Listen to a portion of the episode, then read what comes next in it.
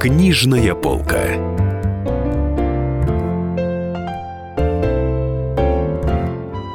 Роман Донны Тарт «Щегол» экранизация которого с Николь Кидман недавно появилась в кино, сегодня в первых строчках по продажам. Хотя книга вышла на русском языке в 2015 году, сейчас издательство АСТ выпустило дополнительный тираж 10 тысяч экземпляров. Это роман о силе искусства и о том, как оно, подчас совсем не так, как нам того хочется, способно перевернуть всю нашу жизнь. 13-летний Тео Декер чудом выживает после взрыва в музее Метрополитен в котором погибает его мать. Отца у ребенка нет, но он переходит из одной приемной семьи в другую, от Нью-Йорка до Лас-Вегаса, а его единственным талисманом, который, впрочем, чуть не приводит к гибели, становится украденный им из музея шедевр голландского старого мастера Карла Фабрициуса. Говорят, фильм совсем не похож на книгу, и лучше читать книгу. Ну, собственно, давайте будем и читать ее.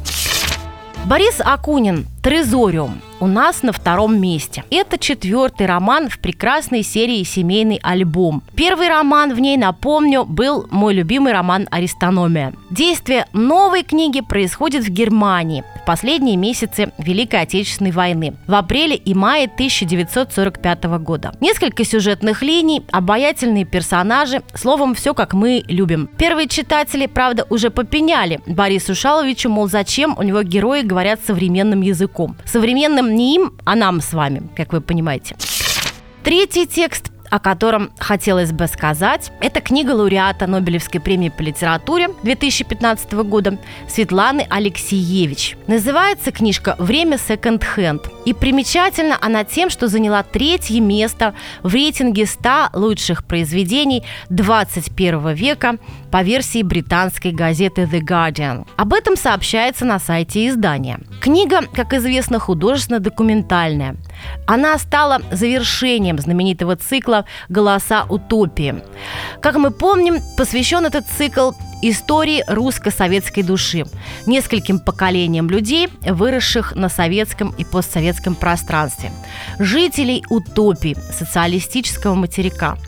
Истории людей для итоговой книги автор собирала в поездах по всему бывшему Союзу целых 10 лет – Британцам результат этого труда понравился, и я думаю, как минимум он будет любопытен российскому читателю. Спасибо за внимание. Книжная полка.